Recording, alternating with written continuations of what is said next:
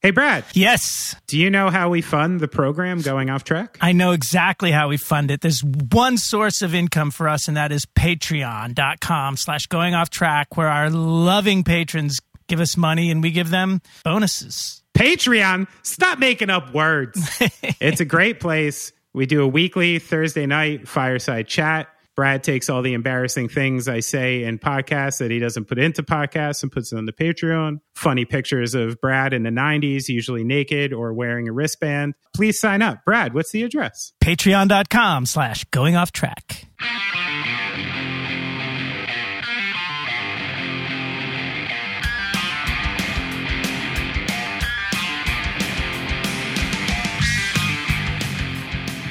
Nice, Brad. that was really good how you got us into this. Hey, man. Sometimes I just sit back and I go, man, thank goodness I just do this with such a professional. I'm your pilot. this is your pilot speaking. We will be podcasting today at 3,000 feet. What am I, the court jester who runs up and down the aisle? You're the entertainment. in flight, I'm the in flight Do you, know, do you know that, like, I, um, back, when did Virgin launch? Like early 90s, right? Virgin Airlines. Sounds right. They I ha- didn't fly until 1999. You could fly. You could fly if you were like a, you know, if you were a singer songwriter, they would put you on the plane and you would play like a, a short set, like a 45 minute set, Wait, really? and fly for free. Yeah. No shit. Yeah. Mm-hmm. So you could be in flight entertainment? Like, I'm Yeah. assuming, what, just acoustic or like Yeah. Pan flute people Yeah. something? I never knew anybody that did it, but I came so close to trying to do it because I was, you know, I was in New York at that time playing and um, Wow. it seemed awesome. Now I'm just imagining how many guitar players I've watched try to get their guitars on flights and like do all this crazy shit like oh this is going to be okay right that you're taking my most prized possession and shoving it underneath this plane No. and it makes me think of Billy Idol and Adam Sandler at the end of The Wedding Singer of course Wait, what Um, happens? I remember like he he needs he wants to play her the song and inexplicably Billy Idol is Oh, just on the airplane and hands Adam Sandler a guitar right, right, right. you know, it's a classic Sandler It's been- style. it's been a while. That's might be my favorite Sandler movie. I quite like that one. Um, even Zohan is a little underrated. But so this morning, Brad, I took my children to the uh, SS New Jersey, the battleship. Oh, really? Where's it docked? It's in Camden, Okay. you know, beautiful Camden, New Jersey. Oh, Oscar would Uh, love that, man. I believe murder capital of the world. Couple couple years, not world, America. Right. couple years in a row there. Um, you know the the state police literally had to come in and take over the Camden police. That happened like eight years Because or something. murder was out of out of I hand. just, I just don't think they could trust anyone at that point. but so I went through that classic thing where I'm like, I'm having a good time. Like it's cool. This is like a cool thing to see. You know, my my son is fascinated by it. It's got all this, you know, stuff. And and I'm but I'm there and I can't help again, like just sit there and I'm like, fuck, like, am I just like promoting like war? Am I promoting violence? by bringing you here or by explaining what these people actually had to do and how they had to live and the awful things that happened does that give you a, a real sense of war and you'd be more against it you know yeah. like like where where does a where's a punk rocker draw the line here with like the global military industrial complex that i just helped feed this morning you know I, don't- I mean, I assume that was a World War II battleship, right? it was It was. So, I mean, it was good. It was good versus evil, my friend. Oh, so anything that's World War II Yeah. as part of the industrial complex is safe. But if it was Vietnam, Korea, Yeah. Gulf War, then that's bullshit. Well, the military industrial complex really didn't start until Vietnam. Like, it didn't actually exist. It wasn't. Um, I mean, I'm sure there are people making money off war, but like, it didn't become a like, hey, we can make billions of dollars and like manipulate the government to, you know, that was, you know, it was Eisenhower came back from the war and kind of saw that happening in the 60s. And Well, let me ask you this question. Mm-hmm. Like when I'm going to this thing, is It's the motive is the motive of it being there is it to really like memorialize what happened, the people involved, the interesting things about the ship and technology or is it just propaganda? Is it just this is a cool thing for you to do. Here's some money. We're going to you know, let you mess around with with guns and turrets and like all this scary, horrible stuff people had to use and make you think it's like okay and cool. Like which one is it? You know? Uh, I don't know. I mean, that's a good question, but it's so cool. I mean, a fucking battleship. That's I- cool, yeah, dude. thanks, thanks, fucking cool. It's Uh, funny he brought up Adam brought up the cave thing too, Right. because I think we discussed in the Brad Clifford episode, like I couldn't go to the catacombs in Right. France because it's terrifying, Yeah. and I don't want to be like stuck behind like you know a a tourist having a panic attack, that which will cause me to have a panic attack because I can't get out. And I, I honestly got that feeling a little bit today when I'm like in the bowels of this ship you know, Uh, ducking through these doors and where the people slept. And Mm. I, I don't know how to get out. I don't know how much longer it is. My daughter's a little weird. And I'm like, oh shit. I'm starting to feel a little claustrophobic. I am dying to find an exit right now. and like, it's all steel. yeah, dude. You're not like, getting through that wall. That shit's pretty gnarly, man. Yeah. For real. Like you get that real quick sense of like what it must have been like. But the real fascinating thing, we can even post the picture on the Patreon and stuff. The bunks in this thing, I I didn't know that that touring buses stole their design style from you know 1940s battleships right. but I have slept in the exact same situation as these guys did for months and months on end. That's a fact. I can't believe that technology hasn't gone farther than just stacking three bodies on top of each other in a tiny, tiny space, Right. you know?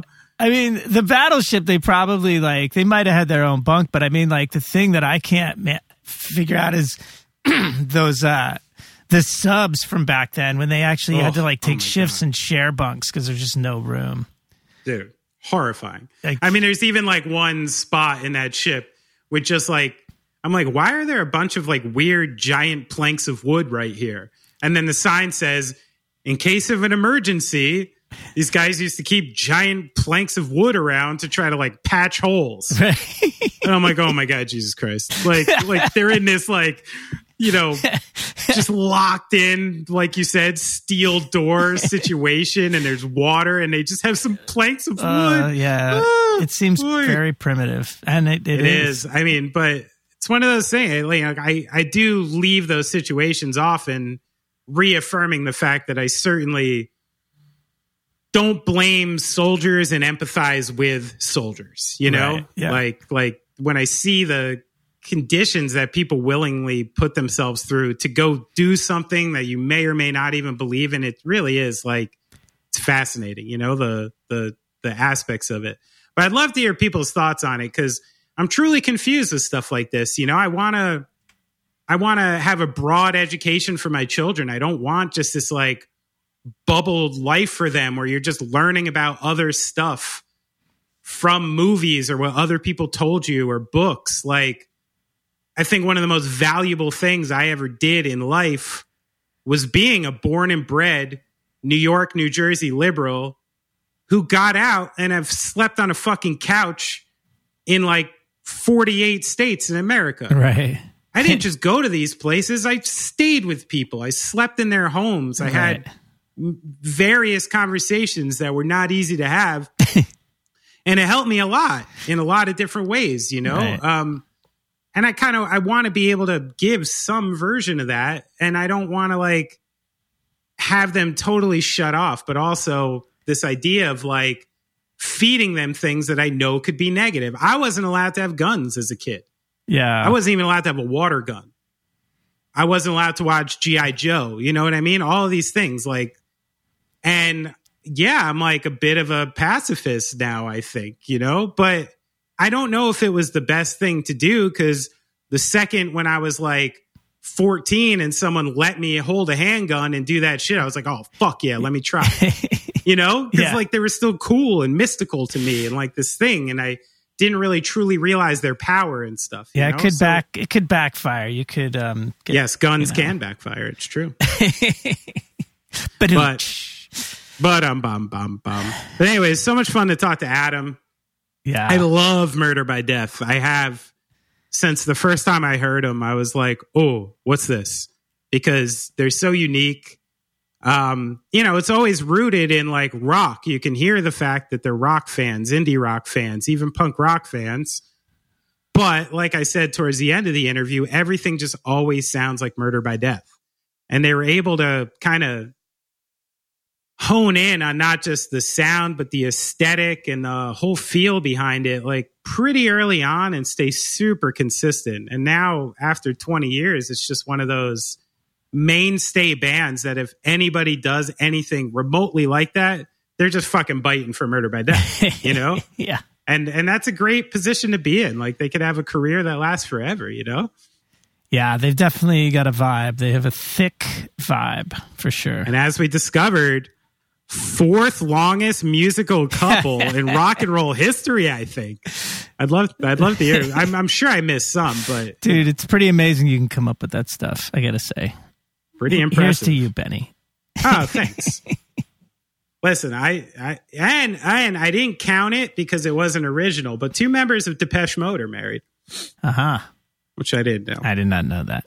But anyway, great group. Adam's a uh, a great conversation. He's a fun person to talk to on on tour or on a podcast. So, uh, please chime in and let me know if I'm ruining my children uh, by taking them to warships. Also, please, uh, you know, review or rate the program if you like it. Join the Patreon. Do that shit because we are uh, funding ourselves the same way Murder by Death does by by our lonesome. Hell yeah. Uh, well, anyway, let's get into the interview, shall we? Do it. Play the train.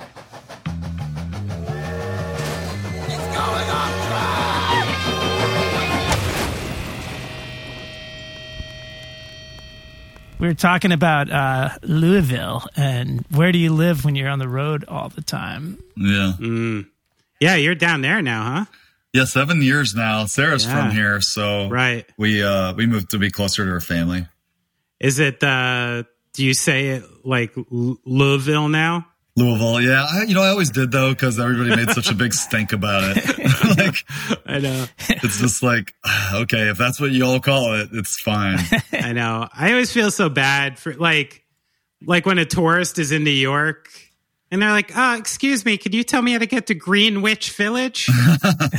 and I'm like, "Listen, if you spell the fucking thing, it looks like Greenwich. Like, how are they supposed to know it's Greenwich?" I know. I I just don't give a fuck about that stuff. It's like like I don't care. Like I'm not gonna get offended if somebody calls something Yeah. a little off. Like, listen, guy, I'm not from Louisville. All right. Yeah. this is not my i like uh and and it's funny you know within i don't know they're probably like three hours away from each other newark new jersey and newark delaware Oh yeah. Oh, like if you're from newark new jersey you basically say nurk like n-u-r-k I love it. and if you're from delaware you have to say new ark Really, I was wondering Yeah. if there was any. Yeah. so it's some weird weird distinction there. But you can't really, I mean, Delaware, that accent goes all over the place, man. what the fuck is a delaware accent I mean, That's that like thing? Baltimore accent. The Baltimore one is my favorite. Yeah, Yeah, it's insane. that one's funny. And literally, the, fir- Road. the first time I heard it, I thought the guy was fucking with me for real. I really We did. did Oh, a you- record. Uh, we did a record. We recorded in 2005 with uh, Jay Robbins, and Oh, nice. uh, he. We had a great time. We were out there for a long time, like living in this like shitty old hotel there. Fuck and yeah. I remember he's saying the best word, the best way to do a Baltimore impersonation is to say, "Hey, do you want to go down to Joppa Road?" and and it's like, oh yeah. So that I always, whenever I'm trying to like identify, well, what is it? It sounds kind of like a California surfer, Right. but it's also kind of east. You know, it's got an East Coast thing. I don't know. yeah It's a really, it's one of the more like unique ones. Oh, it's so unique. Definitely. It's so unique. I feel No. like I used to have it down, and then The Wire kind of meant like like listening to like McNulty, Yeah. who I think is British in real Yeah. life. He is English. yeah, pretend to do that. Uh, yeah, it threw me off. Like now, now like McNulty is the Baltimore accent to me. It Yeah. probably shouldn't be. I got to Yeah. travel down there more again. They did, you know, I just finally watched The Wire and they actually, they got a bunch of Baltimore people on there. And there's this one guy who's a cop on the show and he's just sort of like on the administrative side in the offices.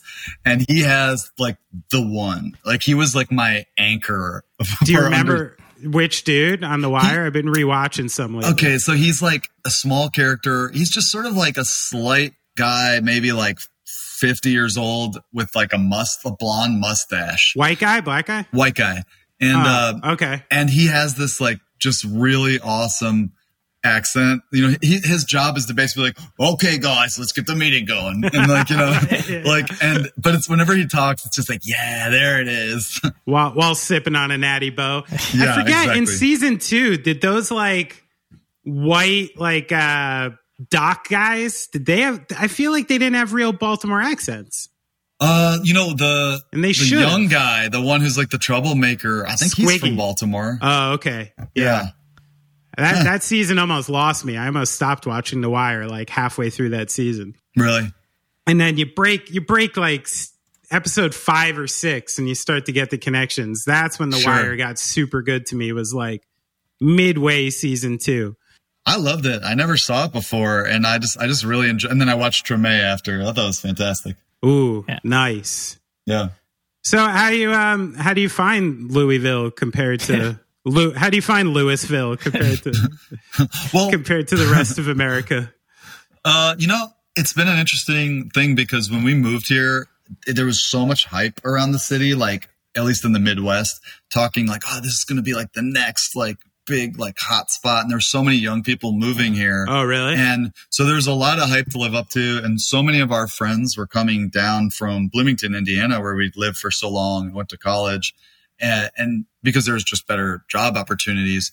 And, you know, some of it has been true. And there's things I absolutely love about the city. And then there's stuff that's, uh, you know, it's like, oh, that was, that was marketing and that was hype. And, right. you know, right, there's right. there's stuff that I wish that would, you know, there's stuff that I wish would be moving forward a little faster. Um, but uh, you know, I I love I love my home. I love my setup here. Know a lot of great people. And we have, we opened a restaurant here uh, four years ago, um, Pizza Lupo, and uh, it's been you know we're we're settled here, and it's a great place to. When we go out into the world and go touring and everything, it's a great place to come back to. I feel Uh, like there's a but. Yeah, I just like No, but I just wish it was like I wish it was just like uh, modernizing uh, a little faster in certain ways. Uh, Mm. I just like I've seen like culturally or physically. I think culturally, yeah. Okay. I mean, I've just seen a lot of cities that I think have shared moments like Asheville or, um, you know, or like an Austin where there's like, oh, okay, I could see like it pushing a little bit in this direction Sure. in a, in a smaller Midwest Southern kind of vibe. But Yeah, yeah. you're just kind of curious to see like what, what is successful and what's not successful here. I mean, we have Mm. our biggest problem here is, uh, uh, income inequality and it just it kind of puts its stink on everything Yeah, yeah. yeah What have, have you been like uh active in any way like now that you're a business owner there and stuff trying to get are you trying to get involved politically or just kind of doing what you can as a citizen? yeah we do a lot of like charity work through the band and through the restaurant of just fundraising for things we believe in um you know there's uh major segregation problems in our in our city uh there's you know one of those like literal lines of divide where like you know Really? they just you know put all the black people and then essentially uh created these ghettos intentionally um and uh so like you know we're trying to we've been you know we do fundraising for an organization that's trying to like you know put grocery stores in that neighborhood and like just stuff like that where it's you know it's just stuff that's good for the city and we try to support um as much as we can and get you know we, we're not very um we're not very uh what's the word i'm looking for? Like I don't want to be like uh the person who's like putting my face like I'm a, this guy standing up for this. It's like I just want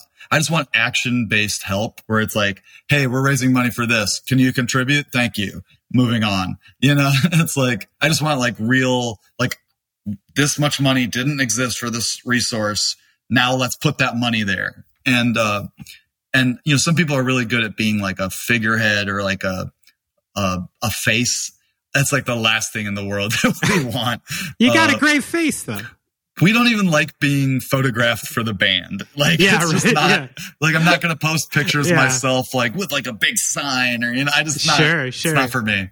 Yeah, I get that. Maybe you should create like a, you know, Monopoly style, like altruistic character to do your charity work. Oh like my I, god. I was I just thinking about, yeah, you have that. like there's so many need a top options for costuming.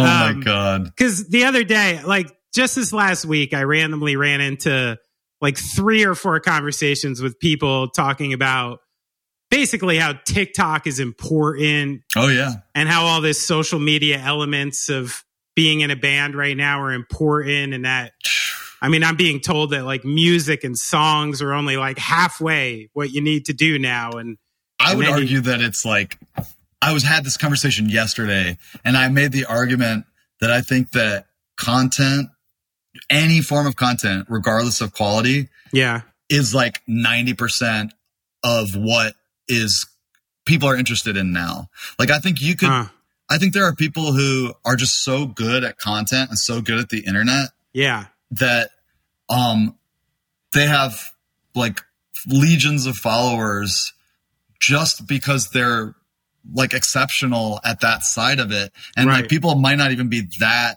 aware of what their art is actually. Like what their the art, what i would actually say is like their actual content you know they're really good at the marketing but uh i think the fans are like more interested in the marketing than the content. And, now uh, do you think like because I made the argument this week against you know because of course I'm like a luddite who just turned 40 so I'm like Yeah, me what? I don't want to do this. Um but you know I've been trying to find like uh the balance to these Yeah. things and one of the things that I brought up was like listen like you can do all this stuff but it has to leak back to the art yes. it has to leak back to the music it has to be based on some bedrock but you're telling me that's not necessarily the case huh that's what i believe for myself right what you're saying. I agree. I agree with you. And that's how I, I choose to live in a way where it's like, I understand the Incredibles tool that the internet is. And it has brought me a lot of, uh, you know, success or, and things that I'm grateful for. But also it's a fucking nightmare. And if I could flip a switch and just never have to post on social media again, I would absolutely do it yeah if it didn't, you know, change my ability to create art. And um, that being said, I think that the future and even the current is not about balance. it's a, Right. it's about endless content creation and feeding the monster. Uh, yeah and like every young person I talk to, uh, feels like that is, that's just like what you do. And that, and like almost that the creating the, the marketing is the activity, is the art. right And I don't totally disagree with that. It's just not the way that I was brought up and, you know, in the sense of, in my understanding of culture. now Um, when when they say that like like besides for i mean i guess i can see some artistic ability in like creating these videos oh yeah, I think putting so. music to it and doing it a nice way sure like that can be artful anything past that that they consider art or artistic is the Uh, actual like the actual use of like language and manipulation of people's attention is that like considered artful to them Probably. I, Wow. I, I mean, I, I think so. Yeah. I mean, the art of the deal huh that- Jesus. Yeah. Yeah. what was the name of the guy who wrote that book? Because it wasn't I don't know, the president, I president. Uh, uh, man. Uh, anyway, yeah, the, uh, I, I think that it's just a different way of, I mean, those, the people who feel that way, I think are truly engaging with our times. Right. And, you know, I, I think a lot of people see like, um, social, uh, imaging as being like you know cu- you're curating a persona Yeah. um, there is art to that you know i think that's Sure. the it's pushing the fashion element of Mm, art right. into the forefront and pushing the marketing into the forefront and i mean i have to say that like sometimes i'll be watching a show or you know observing like a pop star or something and be like man like this song I- you know take it or leave it but uh or or even i don't like it and but then you see like the whole package and you're like well it's undeniable that this person is a star you know they have right. there's right. like they have charisma they have so like so they just pushed um the cult of personality uh, uh, element forward Hmm. and um and you know i mean like that's there's a place for all kinds of expression and yeah, yeah. you know it's i just i, I have gotten way less uh opinionated about if something is like good or bad you know Sure. i think that's and that's partially a conscious effort but i still like making you know observations about like oh this is this is what it seems like the trend is or this Of is what you know Well, actually, what you said just made me think of something that made me feel a little self less self righteous, which was you're right. Like sometimes you're looking at somebody and you don't even know what they're doing, but there's just like undeniable charisma, right? Yeah. Like you're just drawn to that person for whatever reason. They, sure maybe they're attractive, great personality, like just something Yeah. interesting to say or the way they're saying it. And historically, a person like that would have had to been found, right? hmm Like so they would have found them and then they would have put them through the machine. yep You know, they would have put them through the label machine. Like here, Oh, yeah. this guy's going to dress you. You're this person's going to make you sound like this. This person's going to do this. And then it's sort of the same outcome. So, you know, the idea that like this has always been happening. Oh, for There's sure. always been this relentless branding and this relentless stuff. But now you're just personally responsible for it. Yeah, and I think that's the big difference is that um, unless you're in a position where you really do have like a social media manager or something, Right. the the artist is has basically just taken on some of the what would have been the publicist's job back in the day. Right. And so Mhm. actually for the people that um are highly um visible and you know like much more successful than you or I ever got, like I actually feel more bad for them than anything else because Huh. it's so much work. You know, Yeah, even right. even with my my band that is, you know, like we've been around for a long time and we do well. Like I've had a great career, but like we're not famous and you know, it's not like I'm uh getting like, you know, a million requests for stuff all, you know, every day. Um it's still a lot to manage and more than I would like. right. And you know, I like having a conversation like this. This is nice. This is easy. right. But yeah. managing like social media accounts, like multiple formats and everything, it's it's not very satisfying. Uh I don't know. yeah. Even Yeah. when you're talking to nice people. Of course.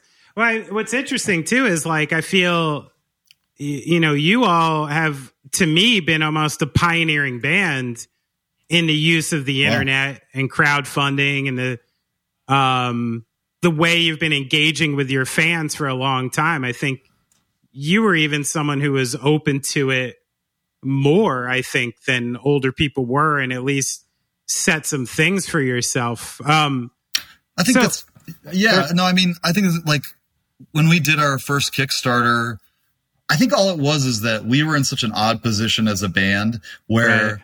We never got like that big paycheck or that big deal or anything. We never had a big moment where everybody was like, this is the band. And so we had to basically keep taking on responsibilities on our own. right. So like it started with like, well, we wanted to put put out vinyl because I love vinyl. Sure. So we started doing that. And then I started, you know, dealing with the manufacturers. And then we were like, oh, well, we need to do our own mail order. So I started doing the mail order. And then eventually it became this like, oh, well, I guess we're doing the marketing. I guess we're doing the, Hmm. you know, dealing directly with the fans. And then it became this Kickstarter thing where it's like, well, people seem to prefer just buying it directly from us. Right. And not everybody, but enough people. And so we started just doing more and more things like that, literally just based on people would write me emails and tell me what they wanted. I'd be like, okay, sure, why not? yeah, right, right.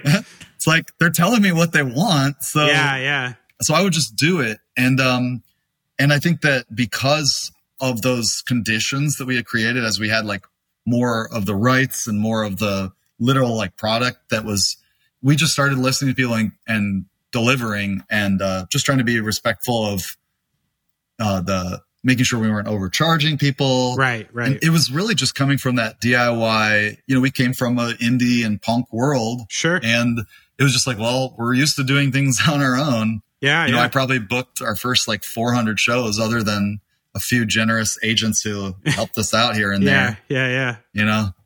That's amazing. Now, like after now, you've done this for three albums, right now, The uh like the crowdfunding stuff. Yeah. we've done four Kickstarters. okay. oh, for the holiday one too.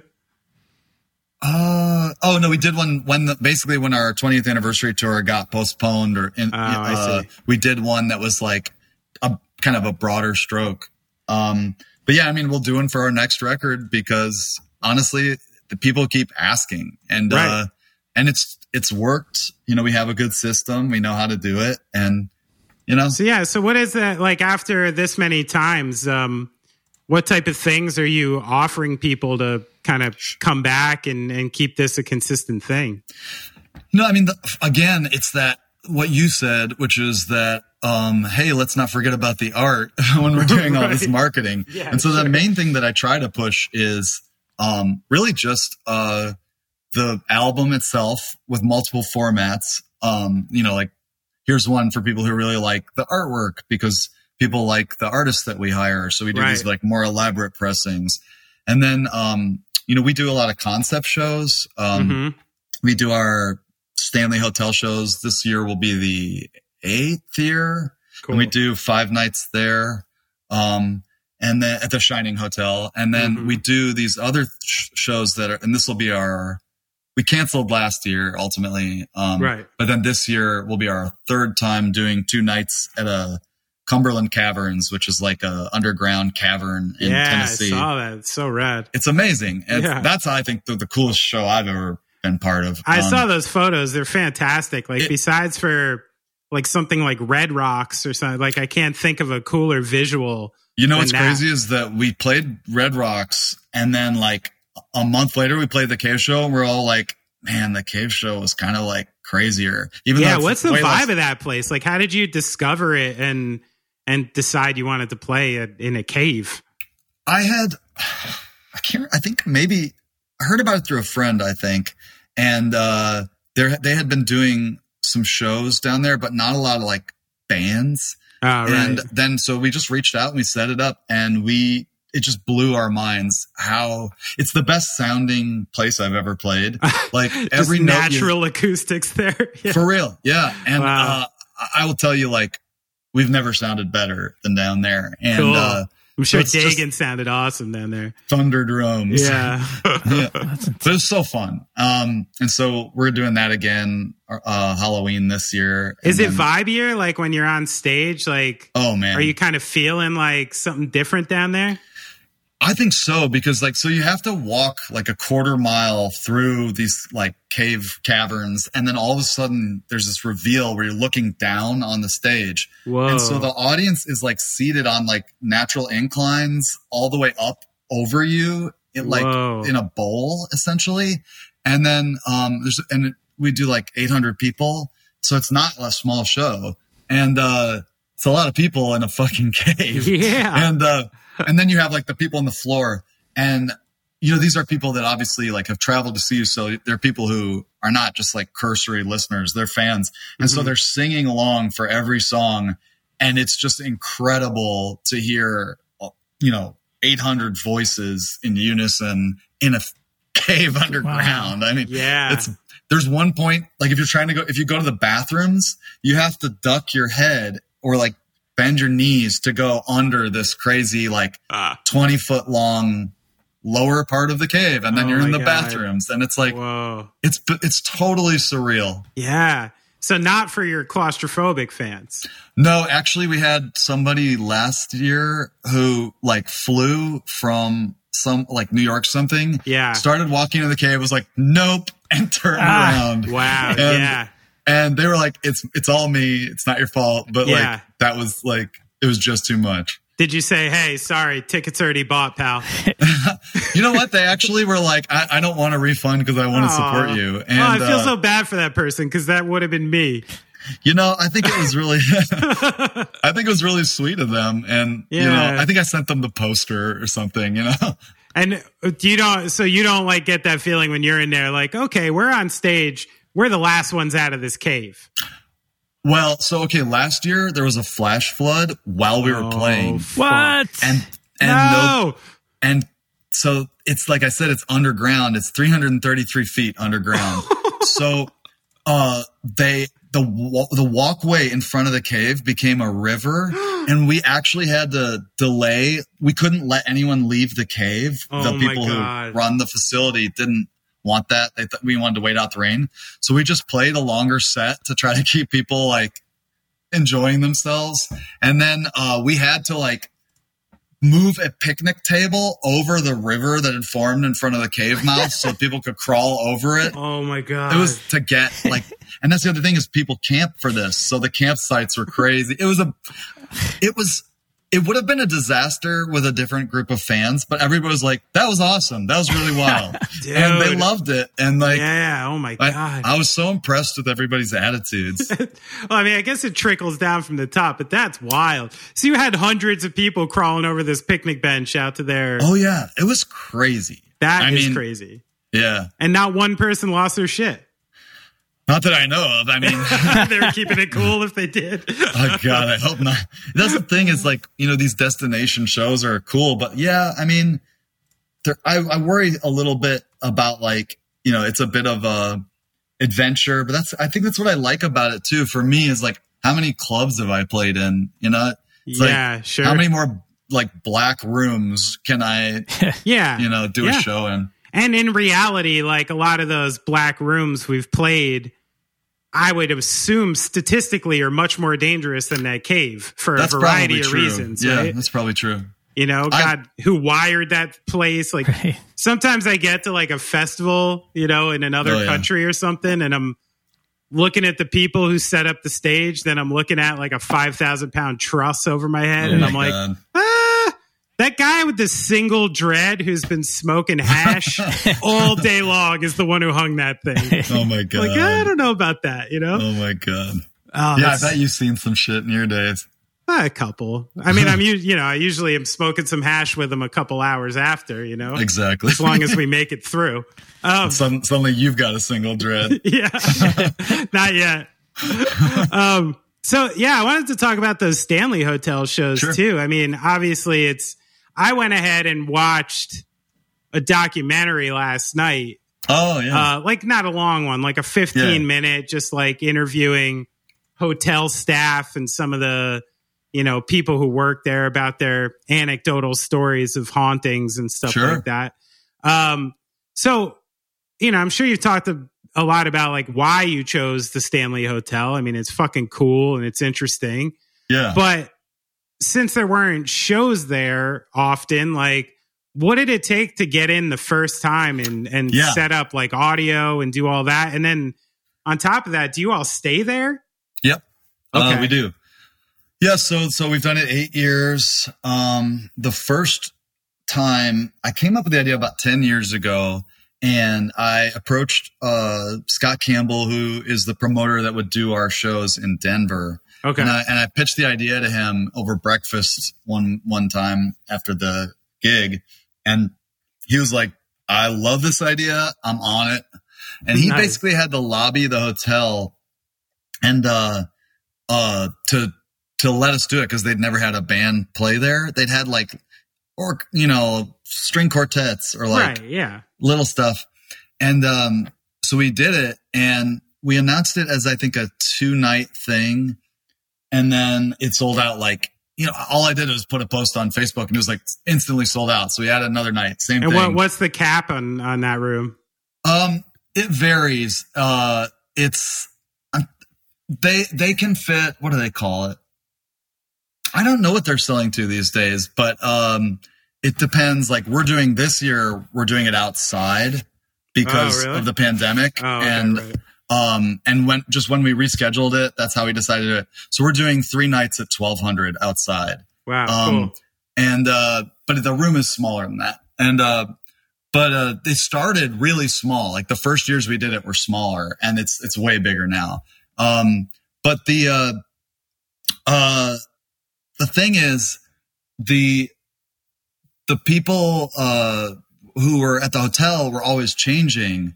And then the owner, as soon as he realized, as soon as we did the first year, they they say that our weekends are um, the biggest weekends they have, and right. so they realized that um, oh my god, this is huge, and um, so they leaned into it, and they've they've said some incredibly nice things and articles and stuff about us, and um, and it's uh for us, we were just trying to do something fun and different, and it turned into something much bigger.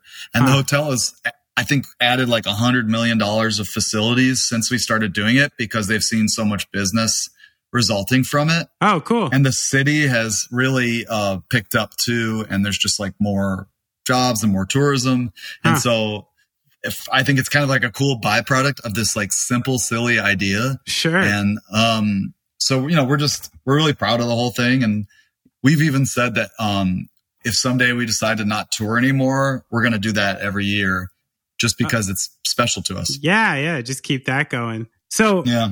since you've played there and you you know as you've mentioned you kind of got juice at the stanley hotel now. Um like have you done the full you know have you have you done the full haunted tours? Have Oh, you been like brought around like um oh yeah. so you've I've been to all, you've been to the room 217 I slept in it yeah. You slept in it? Yeah. Okay, so tell me, like, like, are you like, are you open to that paranormal stuff in general, and and and what, if anything, did you vibe out on when you were there? I, I would say that i'm open to it but I, i'm also like a super pragmatic person. So Right. i'm like uh it's it's one of those things that i enjoy and i i love when i do get spooked. Um i'll tell you a couple quick ones. Yeah. um so okay so the hotel is haunted by there's an admiral who likes to touch women's butts. Um oh, okay, uh, he pinches women's butts. Uh Right. there's the 217 right. uh, I did not have anything happen. I stayed there for like four nights, and I didn't have anything happen when I was there. Okay. But I've talked to fans who have stayed in there and had. Actually, what happened when I stayed there was people kept walking by the door and knocking on it because they Oh. thought they were talking to ghosts and like, I'm trying to fucking sleep in here, you know. But uh, like, but, uh, oh, go away. yeah, yeah. exactly. but uh, um, the uh, uh, some the things that have happened that have been interesting to us, and there's a lot. Um, we did a paranormal tour that um we were like trying to like summon spirits basically for Yeah. five hours, and uh, and we heard some crazy stuff over uh, well, you know, one of their like radio devices.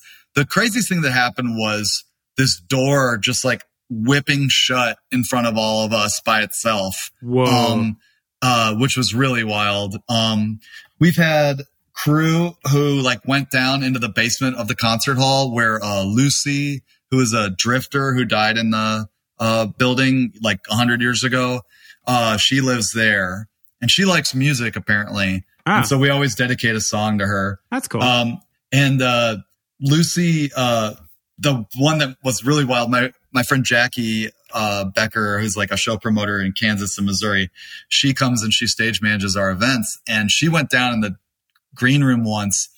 And like she was alone in the room, and all of a sudden it got really cold, and the light bulb just burned out. oh my god. And god. she said she was like, "Nope," and ran out of the room. And um, we've had the TVs just turning on by themselves. Okay. Uh, and the best one is my friend Jen sitting at dinner with her, and she all of a sudden went, "Whoa! Did someone just touch me on the shoulder?" And I was like sitting across from her, and nobody was even near her. hmm And and I was like, "No, no." And she's like, "That was the craziest feeling. I just I was absolutely sure somebody just touched me on the shoulder."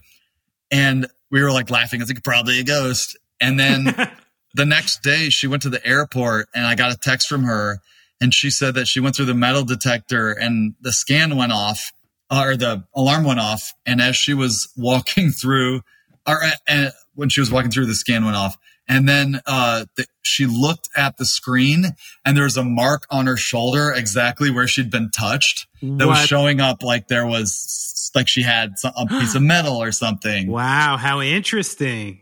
That was my favorite one because we were just like, oh my god, you know, just What kind of paranormal goo was left on your shoulder? yeah, what was that? ectoplasm. Or, Yeah, yeah.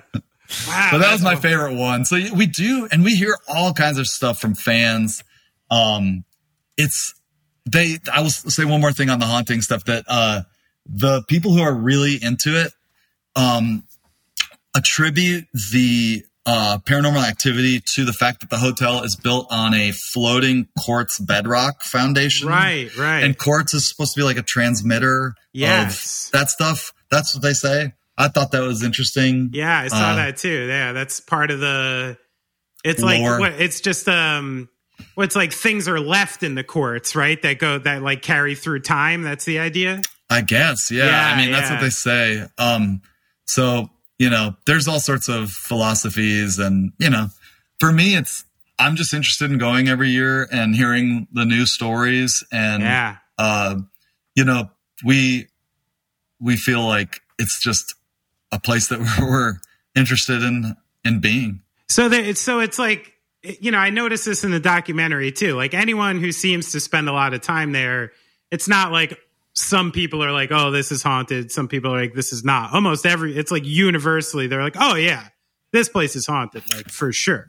Well, it's also like, you know, this creaky old building and the wind up there is really crazy. and it makes right. like it there's this aura that like even if it's just the wind, I will tell you that like I talk to people all the time who are like, it was so creepy. I was by myself in the room and I was like, okay, that's when, but what was that? And you know, Yeah, yeah. and there's like all these strange um phenomena that even if it's just, you know, scientifically proven stuff, there's no way that you don't feel something. Right. And so I think just the con, you know, as like an artist, that's our job is like try to make people feel something. And I think it's pretty cool that, you know, the hotel's pitching in on that one for yeah, us. Yeah. Yeah. Do you feel like I mean, you're you know, you're the main practitioner of this thing, uh, the conduit from the the, the one side to the other. Like, do you feel any kind of responsibility there, or like that you're you know highlighted by like? Do you think the ghosts know who you are specifically? like Adam's back again this year, you know, like he's the one who puts this all together, you know, like the music guy, the music guy. This is going to sound so fake to the listeners and you, but it's very real. And, um, the, you know how like, you know how people will say, Oh, I, I saw this guy or, you know, there's this person who looks exactly like you. And Yeah. then they send you the picture and you're like, no, they don't, you know? right, right. so that happens to me, you know, all the time. I think partially because I have a mustache. It's the and mustache just- thing. I get sent Yeah. a picture of Danny Trejo once a week. there like you, you guys go. know I'm fucking Jewish, right? Like, Yeah, yeah. yeah. Um, Uh, totally. I get people. Yeah, it's like I'm Italian, Russian, and it's like I get pictures of like people that are like distinctly of an ethnic group that I am not. You know, Yeah, yeah, it's like we just both have it's mustaches. just, yeah, it's just a facial. Yeah. yeah, but uh, I don't know. But uh, anyway, so the reason I bring it up is that you're asking if the ghosts know who I am. Like, I, I mean, th- it's a funny question. I love it, but here's where it gets creepy. Is I think it was the second year we were there. Um, someone sent me a photo of that was that's in one of the rooms. That's like a hundred year old photo, and there is a man who looks exactly like me Whoa. in the photograph at the Okay. hotel. And that I was like, okay, f- fuck this. you know, Whoa, like yeah. I'm not, I am not into that. Uh, and I've seen people will send it to me some years and I'm just, I, I find it actually unsettling. have you Um, have you been able to decipher who the man in the photo is at any point? It's just some cowboy. It's like, I, it's just like, you know, some old photo from like, I'm guessing it's just like a stock, like Colorado, Right, right. you know, image thing, but it's, frontiersman just- photo. Whatever yeah and Yeah. it's to me it's so Huh. it's like a little too much right. i actually find that to be probably the creepiest thing that your uh, do- yeah, that your doppelganger is on the wall. Yeah, because like it's of all the pictures that I've ever seen of somebody like it looks like you. This is by far the closest. Have you ever had a like uniquely paranormal experience? Uh, you know, aside besides from the Stanley Hotel as a kid or anything like that? Uh, you know, I did. Uh, my mom and I were um, on a trip with some family friends when I was 17 in Ireland, and we were in uh, County Cork, um, and uh, we uh, actually we were in the Bay of Dingle, and uh, we were in this old old house, and my mom and I had a well, basically I was sitting in my room reading a book, and it was it suddenly got very cold, Mm-hmm. and I it was shocking. Like it came on really fast, and I heard I got a very like ominous feeling, like like terror, and out of nowhere, and because I was just like sitting enjoying a book, you know, Mhm. and like I had been doing for quite a while, and then I heard what were strange sounding footsteps to me, and um, my bed was right by the door, and my mom was in the room next to me. Her bed was right by the door. And I leapt out of bed when I heard these footsteps and I ripped open the door. You were talking in like two seconds. And a moment later, like a moment I, by, I mean like a second or two later, my mom ripped open the door and she was like, did you just go to the bathroom? And oh, uh, I was like, no, did you? And she said, no. She said, I woke up and I was being pinned down to the bed and, uh, something was on top of me and I was fully awake. And, you know, and that is how, you know, some people have night terrors and that's exactly Yeah. how they describe Yep, it. yep. Um, and I've, I've dealt with, uh, I don't, I've not had them, but I've dealt with, uh, people who have. And, um, she was like, that was horrifying. And then I, I was able to break free and then I heard footsteps. And so the, it's our shared experience to me was uh, the close. That's the only time I've ever had anything that was like, that's crazy. Yeah. And, um, so that was when I was 17. And it, I think that sort of opened me up to it a little bit. But I remember my- there was a little twin bed in the room. I was like, I'm gonna sleep in this room. Just yell if there's a problem, you know? I just got the goosey bumps. Ooh, you got the goosies. I did. You gave me the goosies for sure. That's what J Lo calls them. Oh, she does the goosies. I thought I was hanging out with my nieces yesterday, and they wanted to take selfies. I'm like, no, sweetheart, they're ussies now, and I felt love so it. cool. I learned it from Ted Lasso. You know, Oh yeah. I haven't seen it yet, but my bandmates love it. it's great. I yeah, well, we won't spoil it now. It is great. Okay. It's great in the idea if you just want to guilt free, just feel good for a minute. Turns out know? I do. Yeah, and it's a nice way. It's like a an uncheesy way to feel good for a little bit, which which is nice.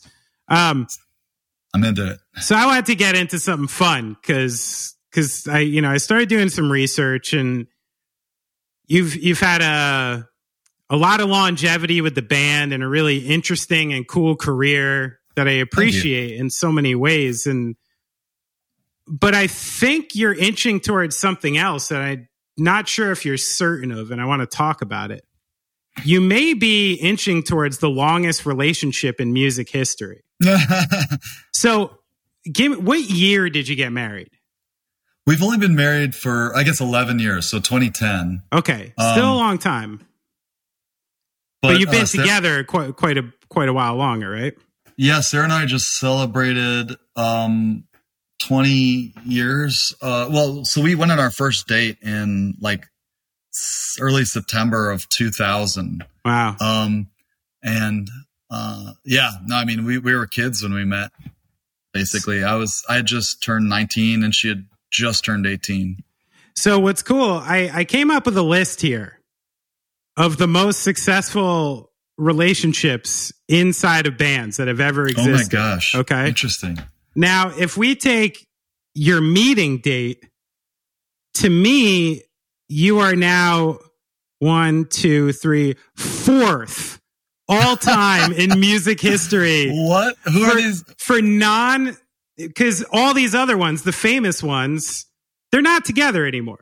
Oh, All the like real, fa- you know, the Fleetwood Mac, Mamas Yeah, and the yeah, yeah. Papas, right. ABBA, Ike and Tina, Sonny and Cher, you know, like all the big ones, they didn't make Yeah. it. So to me, there's only a few I found that beat you, okay? I'm, There's I'm a classic. Fascinated. We'll go down in order. So if you're 2000,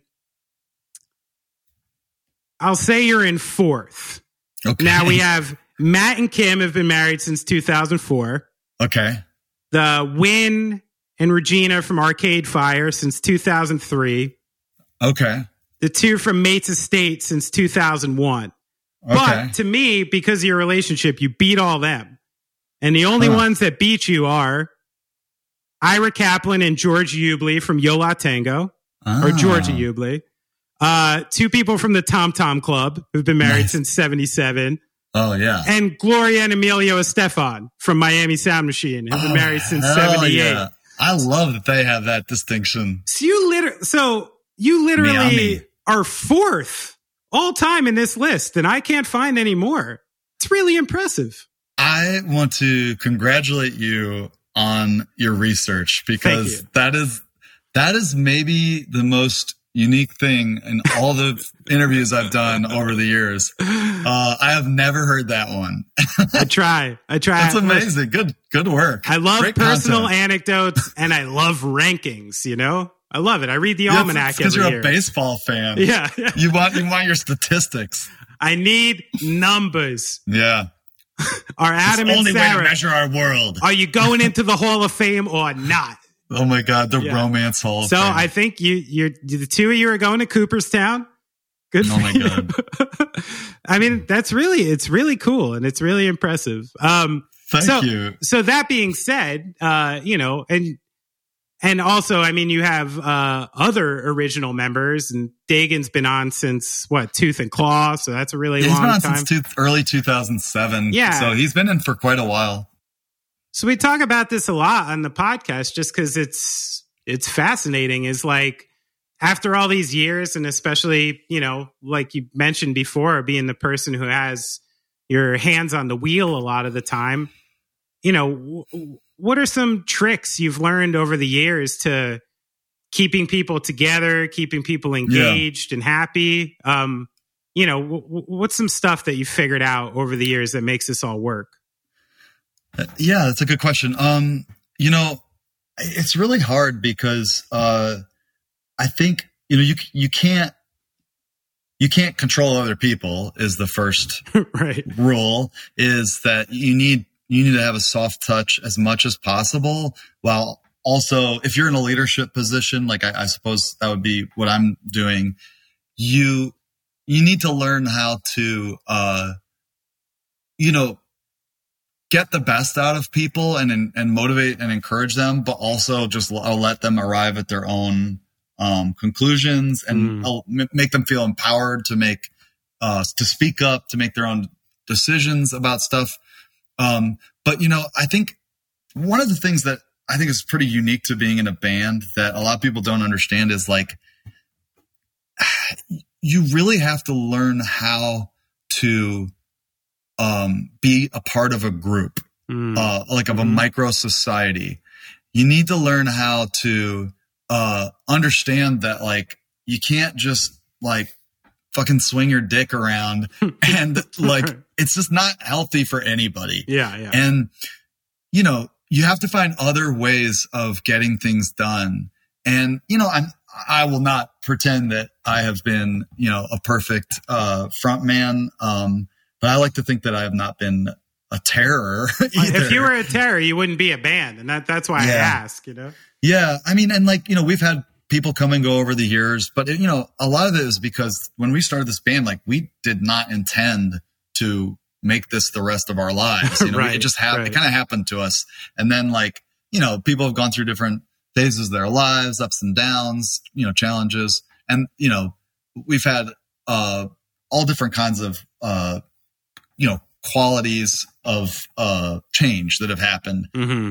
um, so I do think like right now, um, we actually added a sixth member recently, uh, Emma, uh, Tiemann. She's been playing violin with us. oh, uh, cool. And so like she was selling merch and she would come up every once in a while, play a song. And we were like, man, why don't you just join the band? And, uh, Nice, so she's in now and we've been writing all this past two weeks, uh, together very cool. and um, they just went home to their respective states today. But um, but yeah, um, I think that it's just about like making sure that like somebody has to steer the ship. I Yeah. think that's actually really important. I don't think people um, understand how much there kind of has to be one person who has a vision, Mm-hmm. but that person needs to be open to criticism, uh, suggestions, uh, and other people also need to uh, step up and sometimes say, actually, I think this. Right. Why don't we do this instead? And Sure. You, everybody needs to learn how to just deal. Um, we do a thing for the last two records that we've been writing that I think is probably the healthiest writing technique that I have learned. Uh, I, uh, I call it the dream hammer. Ooh. And um, the Dream Hammer. Go so on. So basically, yeah, yeah, it's a good name. Uh, so I basically prepare like as many songs as I can for each writing session, okay. and I essentially audition them to the rest of the band. Um, and they give me like a pass or fail Oh, or wow. a maybe go back to the writing board Right, and fix right. fix some stuff. and I just have to deal with it. And wow. um and it's sometimes Seems like an interesting exercise. Yeah. it's well, okay. It's as simple as this. If your band isn't excited about the song, like, then who's gonna be? You know, it's like, yeah. Yeah. it's, Sure. Sure. it's just like it's it's putting total trust in their opinions, and it's also it's good for me to be challenged and good for me to learn like what am I doing well, what am I not doing well, and we have this new song that we are working on this week that is probably the most interesting thing that has come out of the Dream Hammer. Ah, We call it the Dream Hammer because they're bas- basically smashing my, Yeah, the dreams of my a hammer. creativity. Yeah. Uh-huh. Yeah. um, and so I, I presented this song and I was like, okay, guys, I kind of shit this one out because I like this one melody keeps repeating in my head, but the rest of it, I don't, I'm just not really feeling it, but I wanted to just like put it down and, and to see what you thought. And like two of the members were like, I could see this song being really popular, but I don't think it's very interesting. Oh. Um, and I was like, "Ah, I don't love that. And then Sarah was just like, okay, so I don't like the, the narrative voice. That doesn't work for me. I was like, okay, like in which part? She's like, all of it. And Okay. I was like, "O- okay, all Yeah, right, all right. right, I was like, well, I like this part. Do you like this? And she's like, I don't know. Maybe I don't like this part about it. And I, I was like, okay, well, what if we just only take the stuff that people like? So we just took the tiniest fragment of the song and completely changed everything else about it. And within like 24 hours, we had an incredibly unique Wow. and adventurous song Huh. that's outside the box for anything we've done in 21 years. Wow. and, the Dream uh, Hammer. All right. And I think it was kind of cool because it's basically just being a receptive to uh, outside uh, Yeah. opinions. And do you think without the context of the Dream Hammer, like people maybe wouldn't have been, or uh, even had the arena to kind of pick at it that much? I think you said it perfectly with the idea of the arena. Yeah, we're I'm giving them an opportunity to say, "Hey, if you don't like it, speak Right. up." Yeah, you know. yeah. And I think that, and then it, it's the best part about it is you're not wasting each other's time. Sure. You know, like why should we work for like days on a song trying to refine it, and only to find out that nobody cares about it? Right. You know, Sure. How It hard it, seems- how hard is it for you? Like, say, you know, you're bringing an idea, and in the back of your head, you're like, "This is fucking good. Like, I know it's good. I really like it. Like, and it just gets trashed by the Dream Hammer. Like, is that hard? they're pretty sensitive Okay. about the way that they present it to me. So it's not they're just like this fucking sucks, you know. Okay. Like they're Yeah, they're yeah. just they're very uh careful. Like a dream paddle, maybe. Yeah. It's the dream swaddle. Yeah. Yeah.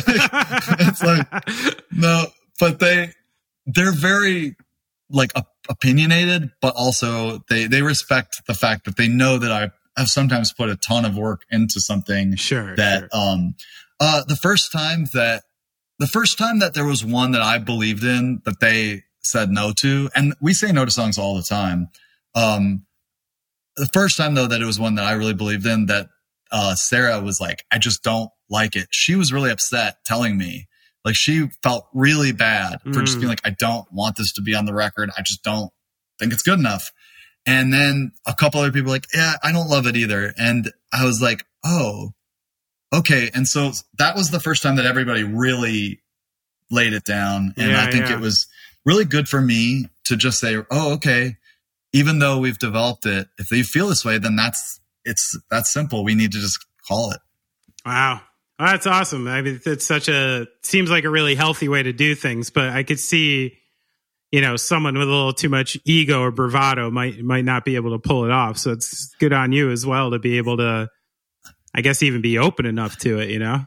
Well, I think it serves all of us, and it serves the audience, and it's like, and I think that, you know, it's not like it doesn't hurt for any, nobody. Nobody wants to have a confrontation, you know? Right, but yeah. it's like it still hurts a little. But Yeah. it's like also you just gotta. That's that's life, baby. That's it. That's it. well, I didn't know this. So, you know, I'm like an old Murder by Death fan, you know, from from the old albums, you know, and Sure. and still a Murder by Death fan. And since I'm not exactly attuned to pop culture, I kind of totally missed the fact that you guys were used in like Sons of Anarchy, and then uh, also a video game called Destiny Two or Red Dead Yeah. Redemption or these these games. And I'm on these YouTube threads, and I see like, uh, you know, the song "Go to the Light." yeah, that was big. And every single comment on it is like, rest in peace, Cayde. oh my god, yeah. Cayde should be avenged. I'm like, who the fuck is Cayde? Like, did you guys have to like, did you all like pick up on what was going on there? Did anyone actually play the game or anything? So this story is uh this story is so uh crazier than I thought it would be. Oh, okay. But, uh, yeah, I mean, like, yeah, we've had placements like our song "Coming Home" was in the trailer for Tarantino's *Inglourious Basterds*. Right. And, like that was a big deal. Yeah. and I love that movie. But like, it, you know, it, we got some talk about that, and it was cool. But I will say that, Destiny placement was the biggest placement we've ever gotten. Wow. And because that game made a billion dollars the first day, Holy it- it shit. really? and uh yeah, it's like it's like bigger than a Star Wars movie. so way Um, bigger than Quentin Tarantino. Like, Yeah. Oh my god, yeah. Yeah. and bigger than anything. Like the video game industry is so big. That's And wild. that placement was really big for us, and I think we actually picked up quite a few fans from it, and they and they paid us nicely. You know, I mean, um, which is awesome. And but here's what's so crazy about that story is they found the song and they knew that they were going to kill off a main character in the trailer and they they wanted they were like your song is perfect it syncs up right and but the problem was was that they wanted to make some edits to it and we had lost the stems for the recording no so shit. Ugh. yeah somehow so we had to re-record it Wow. and they were like, listen, this is such a big deal. Um, and we want to get it just right. So we're going to fly out two executives from LA to Louisville uh, where you're recording. And we need it like this week. So, um, and we were happened to be in the studio making the other shore, our last Wow. album. Yeah, yeah. And so we're like, yeah, we'll just knock it out again. And so um, we were doing the recording, and they're like, okay, we want to think, we want you to see the the reason they flew the executives out. Wait, eh, wait Was- I'm sorry. Were they executives for like a label or like the video game company? Oh, sorry, they were they were the marketing firm that the video game company had hired, I see. and they had a laptop that was like an encrypted laptop that had the trailer on it Oh. because this video game was such a big deal that people had been flying drones by the studio trying to get uh, spoilers for the Holy game. shit! Wow. That and so these people were literally carrying a locked briefcase with an Uh. encrypted uh, computer in it. So they're like, okay, we're gonna we're gonna play the song uh, and show you like what we're going for here and where where we want the moments to fall. And you know, we just want to make sure that the recording syncs in the right way. And so they start we start watching the video and all of a sudden there's this giant red box over one of the characters and we realize they won't even let us see Oh. who the character that's dying is and we had to Oh. sign NDA non-disclosure agreements Wow. that we wouldn't reveal who this character was like and you know we're all like guys it's cool Like we're good. Yeah, yeah. yeah, like, we're good. But like, you know, we did it obviously. But like, and they were very sweet. Like, they actually like went and ate at our restaurant that night and like bought T-shirts. Like, Yeah, they were right. very very nice. Sure, sure. Um, and like, uh, but it was such a. It was on a level that like we've never even touched in terms of like professionalism. and were you like uh, you were recording like you were just tracking in front of them and they were like making sure the sounds were right, like Yeah, the because- original or something? Well, because it was a bunch of non-musical people trying to explain what they wanted, Yeah, it and seems so strange, we could be like, "Is this right?" Yeah. And like, and then because they, would make these requests, and I was like, "I'm going to give you like three versions: one that has like more sweeping strings, one that has like a climbing vocal part in case you want more intensity." Mm. And you know, it's just like we spent a few hours just doing like a little extra stuff for them Yeah, cool. um, because we had to re-record it anyway. And like, but it was the strangest experience for me Yeah. because I've never like scored a movie. You know, people have used our stuff, but I, it was, it was fun. I mean, honestly, like, uh, like I grew up playing video games, Sure, you know, yeah. like it was fun. And what was uh, the timeline like from when like you were done with it to it being out? Pretty fast, like within a couple weeks. Oh, so Um, that that thing was like ready to go, and they were Oh, just yeah. plugging in your Yep. song. Yeah, Wow, it was like really fast. And we saw like a lot of, I mean, that song, just because it was in that video game, has like, you know, it was, it was an obscure track because it's super slow and depressing and at the end of an album. And like, you know, it maybe had like a million plays on Spotify. Nothing, you know, it was like one of the lesser listened to songs. We don't like Spotify's not like the main way people listen to us, but you know, you can see how many plays yeah, there yeah, are or whatever barometer. Yeah. but it's got like you know five times that because of this or something. you Yeah. know it's it's or I, I don't even know where it's at now. I haven't Probably looked for like a more year, now. Yeah. but but that's just you know on Spotify and like you look at YouTube and it's it's reaching people that never would have heard of us and you know that's that's I guess why we do this in It's terms so- of the yeah. that's why we let people use our songs. Well, it's cool because, you know, when you're talking about it, I've always, some of my favorite songs in history are my favorite songs in history because of a part of a film. Mm, I agree with that. You yeah. know, like there's actually a, quite a few that are like some of my favorite songs, because strange movies too, but just, you know, that you relate to like a feeling or a character and it just always makes that song special. And I'd never thought that you could do that for a video game. I guess I don't play these shooters and I don't know how yeah, involved people actually get with it. But I'm looking at apparently these really involved I mean, they're like dude, people are like, I listen to this song, I cry every time because I think of Cayde. and and like like this is uh, Cayde's don't mean song. to laugh. Let's avenge Cayde. Like, dude, my there's some like next level shit going. Like this song Passionate fans is going to be connected with these people for the rest of their lives because of this fictional character, and it's fucking cool. It's like a new I- way to connect. Like, I think it's great. You know, it's like it's not like I you know, it's it's a little outside of my typical experience, but I, I love it that they that it matters to them at all. yeah, And um have you had uh have you had any placements that you're like particularly proud of? You had anything really cool that, you know, we you're like, oh man, that's that's really cool that so and so used our song. Like no, no, Really? not really. Like I've been waiting for it forever Wow. too because for such a successful band. there's too, all like- these parts of Gaslight songs that I find so cinematic. Like Oh, where I I, completely agree with where I that. like imagine like John Cusack outside of a house holding up a stereo, or I imagine Yeah. like someone walking through the rain in like a you know pivotal moment of their lives. Wow. And the most like I don't know, we had a fucking snowboarding car in a Nissan commercial once to Right, a song like. Uh, uh, we were on like Huh. a couple like cheesy like drama shows like in the trailers or credits or something one tree hill um uh-huh. but no, not really. Actually, Wow. we've either you know had an awful fucking publishing thing going on forever, or just that can be part of it. no one I mean, connects it. Yeah, yeah. I will say that like we had this woman, Carrie Ann Marshall, that was our publisher for a long time, and she really believed in us and really got what we were doing and understood that we were unique. And she's like, "You're not going to get like, you know, all the placements, but the ones that you're going to get are going to be cool." right, She's- right. You know, she was like, "These are they're going to be ones that make sense because you're going to be the only ones who will have the right song for it or whatever." right, right. and and she really really went to bat for us and so cool.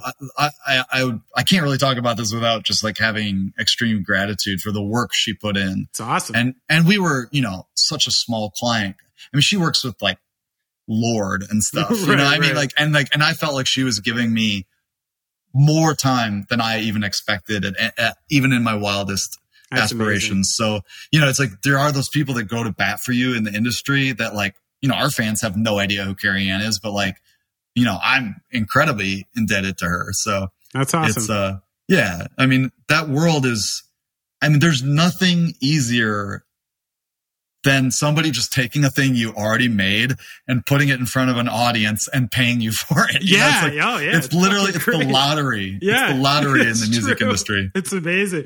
It's like, yeah, I tell Brian every once in a while, I'm like, dude, just wait. Our Wayne's World is coming. Oh, you know, man. someone will grab it and then, you know, it'll turn. My my newer project, Mercy Union, uh, yeah, yeah. we got uh, synced on Undercover Brother 2 nice. to the sequel. It's like so bad that we barely even shared it. It was like a fight scene in that movie. It's so fucking really? funny. Yeah. Oh, I'm gonna have to check that out. Oh yeah. I mean, just to check out Undercover Brother 2 is is good anyway. Yeah, uh, but that's fun. You know, I mean, like that's I, I wrote I, I wrote some joke songs for a while, and I was trying to get them placed, and there were like two Will Ferrell movies that almost used one, and I was Ah. just like, oh, that would have been such a fun thing for me. Yeah. It's like they're never gonna use like Murder by Death song for a Will Ferrell movie, but like I love the guy. right, right. Well, I wanted to ask about one thing because you know I've toured with you and known you a long Yeah. time, and and I've always found you to be, you know, I I didn't even know at first. I'm like, all right, I'm touring with Murder by Death. Like this dude's going to be broody, you know. and then you know, I got, I'm like, oh, Adam's like super nice guy, like really engaging, easy to talk to, you know, um, you.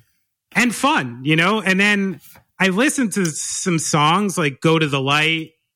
Lost River. I even saw a tweet you made that are like, geez, these new songs are fucking depressing. um, is there a real like like inside and outside personality for you? Is there like something going on normally that you just don't like to kind of include in your outside persona or you're just able to balance it? You know, I, I try to, I really try to not have a persona as much as I can. Uh, I'm a very like, what you see is what you get in most ways. Right. Um, but that being said, like, you know, I'm like high energy. So I think in person, um, uh, you know, I like, I like talking with people. I'm social. I try to be, you know, kind and engaged when I can.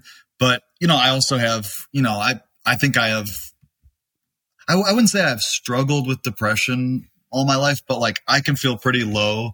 Um, and I think that the reason that I have been lucky enough to be thriving more than not is that I found outlets in my life. And, Mm, you know, this, starting, I started playing live music when I was 15 wow. and, um, and I think that if I had not found something that was uh, a creative expression through writing and performing, I definitely think that I could be uh, in a not good place at some Okay. point in my life. But Yeah. I, so I try to be appreciative of that, and then I try to be. I, I really, one of the things that I really hate in the world is deception and lying. Mhm. And so I actively try to just be really honest and forthcoming with myself and with my heart and with um I just don't see the benefit of um obfuscation and hiding things. And like one of the only things that makes me mad is when somebody is forced to hide themselves for fear of their personal safety. And so Mm, like yeah. you know it's like uh so i really that crops up in different places you know. Like i you know i fucking hate bullies and i you know i don't Sure. stuff like that where it's just like don't pick on the person who's like struggling like Yeah. why would you do that Yeah, yeah, yeah. And- yeah. uh so uh you know i but i do i think those the songs are a manifestation of uh both you know the times that we're living in and also um the experience that i'm personally having living through them and Right. uh like i you know i think i grew up thinking i was an optimist uh and then i realized as i was like getting older that it, one i don't really think that there's a such thing as an optimist or a pessimist Yeah. and uh but i started to realize like oh no i was just like a privileged person like the, to grow up middle class right. and Sure. um you know basically uh avoid all the um difficulties in my life that um, anybody who grew up like poor or you know uh, with like any like a disability or whatever, Sure. or even just you know like growing up and having like a different gender identity or whatever. Like people have had so many more challenges than I have had in my life, and I realized that um, you know I think when you're when you try to be an empathetic person, um, the world doesn't look super rosy Yeah, because you're right. thinking about other people's experiences That's other true. than just your own. Yeah, and yeah. so even though I, I have like a pretty like gregarious quality, I, I there's a lot of internal suffering sure. when I look when I see the world, and I think it it all like I've been basically writing twenty years of albums about like if if I had to define what I write about, like what is the thing that when I am inspired to write about, I write about what I would describe as like um moral uh the a goal for moral betterment in oneself. And also like the other theme seems to be a creeping evil. Mm. and the creeping evil is usually i think sort of centered around uh, a moral failing. Um, and so it manifests in this fantastical way in our songs because i like to use fantasy yeah, you know uh, as a backdrop you know That's Um, interesting. Yeah. Moral failing. I think that's true. Because even as you talk about this, talk about someone who can get into adulthood and maintain empathy, it's harder because you have to look at people's pain. You have to look at suffering. You have to look not only your own, but other people's. And you almost have to compare and contrast.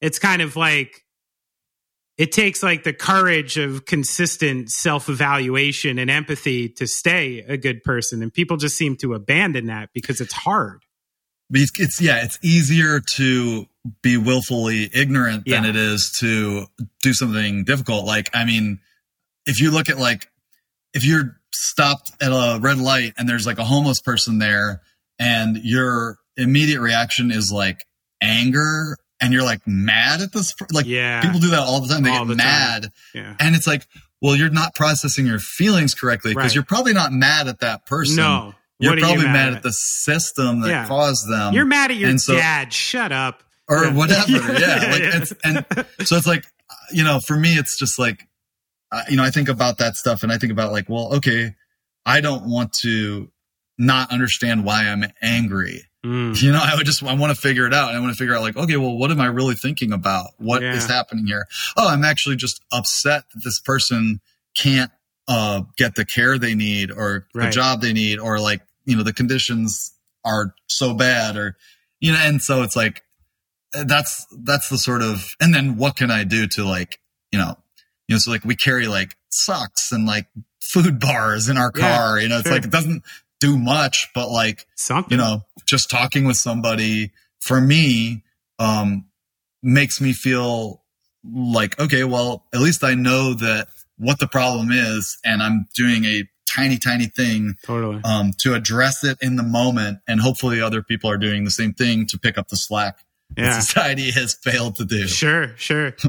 yeah, it's great. I mean, I even see I could see the pitfalls more clearly now, and I guess I I resent them a little less because you know I've gotten myself into a position now. You know, I have kids and a house and the whole Oh, yeah. like I'm doing the thing. You know, yep and I can see how easy it is to like you're so busy and you're so taxed on a personal Oh, yeah. level all the time that I I can see where you would like turn your gaze inward. You know what I mean? And you'd be like, you know what?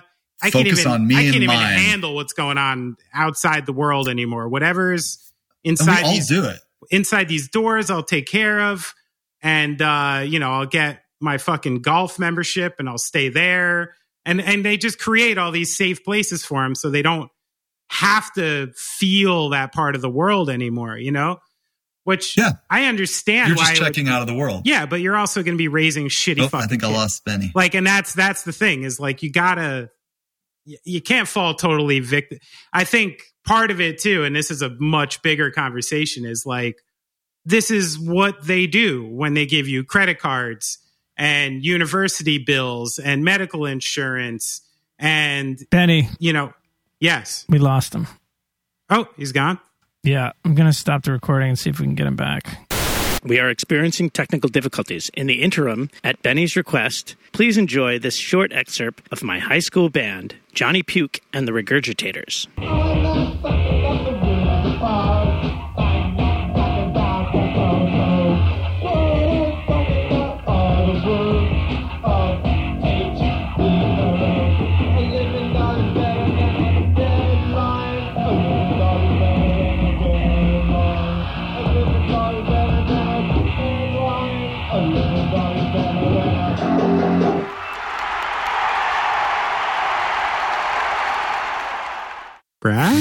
Yeah, I'm here. Can- it's me, Frank Tanana. Hey, Frank.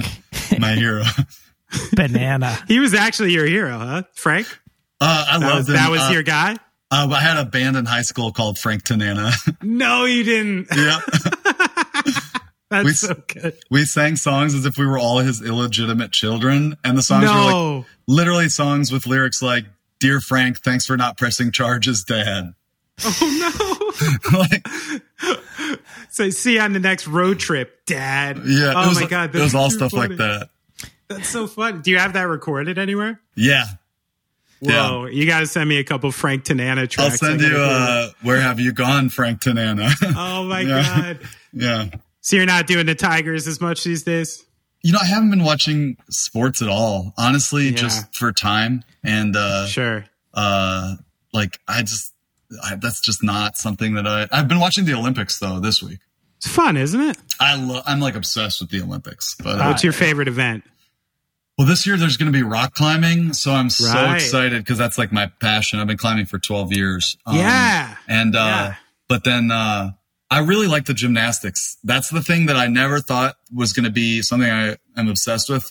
It's probably my favorite if I had Wow. to pick. Uh, other, I'll see how the rock climbing translates to the format they're doing because it's not really a real. It's, sort of like a novelty the way they're presenting it.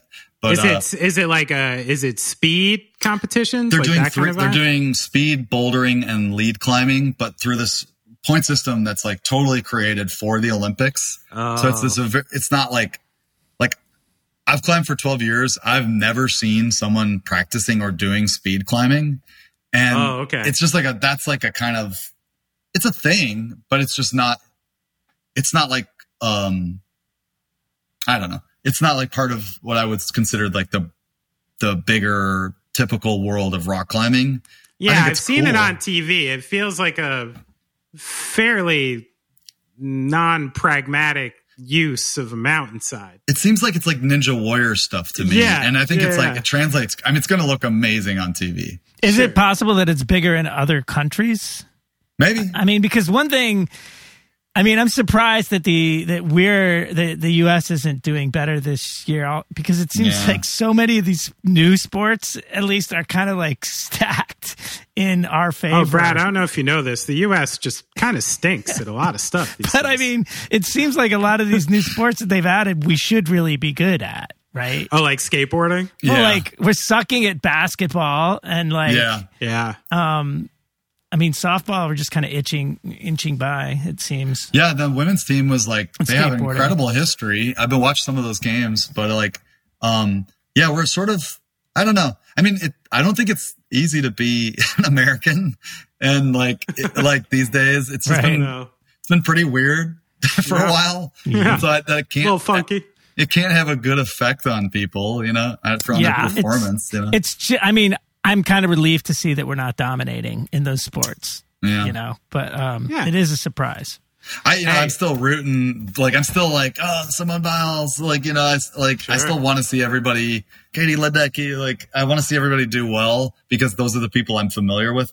But also, I just like seeing people excel. You know, Yeah. Like, I don't really care who it is. Like, if somebody does the most amazing, you know, triple backflip, I'm, I'm just still gonna yell at the TV. Sure. Oh, I got Some- so emotional watching. Did you see the Austrian woman biker who like came No. out of no? It was like a like 150, 160 kilometer race. And she was a total underdog, completely Whoa. unexpected. And she complete she came in so far ahead that the second place rider thought that she had won the race. Whoa. The second place rider came across the line with her arms in the air, thinking that she had won the gold medal. Oh, And how depressing. I know that was really I did that when I was a kid, Brad. Really? Yeah, I did. I tricked an entire race, like race crowd, because my old town. I grew up in Somerville, New Jersey, and every year, inexplicably, eh, they they like the cycling Hall of Fame is in that town or something. So they have an actual real bike race, the Tour Uh-huh. de Somerville, that like goes goes down Main Street. Used to go past like everyone's houses, and you'd sit out in the front. It was a you know big thing in the town. right. And one year I decided I've never been a great athlete.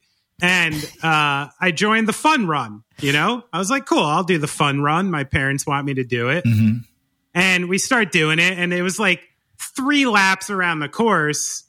And I guess already I had, you know, fallen into the exact path I wound into in life. Um, because I was, I was about to finish two, going for the third. And I was like, nah, I'm like, I'm done with the fun run. I'm like, you know, I'm like, I'm out. I don't care. I had my and fun. I and I go through, and people start clapping. And they're like, yeah, good for you. Woo! And like, there was this brief second where I was like, holy shit, I could pretend I won, you know? But like, of course, you know, I had punk rock guilt before I knew what punk rock was. Maybe it's just being a Jew, and and I was just like, no, no, no, no I only did two. I only did two. look, look at me, you know. And uh, yeah, but I could, I could have went for it. Oh, I know, I should have, I should have won the fun run. Just, just had the glory for a minute, just for you a moment. Yeah. So, Adam, I'm not going to get back into the whole the whole thing we were doing before because that's that's a thing. But I want you know some bands uh, kind of get stuck with certain comparisons. Mm. Um, as you know, I've had the Bruce Springsteen one a lot. Mhm. Um, you know, people from different places uh, always get pegged with one. Do you at any point like resent Johnny Cash for the constant comparisons? You know, I get it less and less. I, You I think, which is good. Um, yeah, I still saw it a bunch. That's why I brought it up. yeah, you know, Are you ever just like, come on, man? I think uh, resent isn't the right word, but it's just like I think it's just that it's um yeah, you just want to like especially with I have such a varied career in the music that we've made. We've really done a lot of different kinds of songs over our Yeah, career and sure. different albums and I think that um you know, if that's a reference that helps people get into us, you know, great.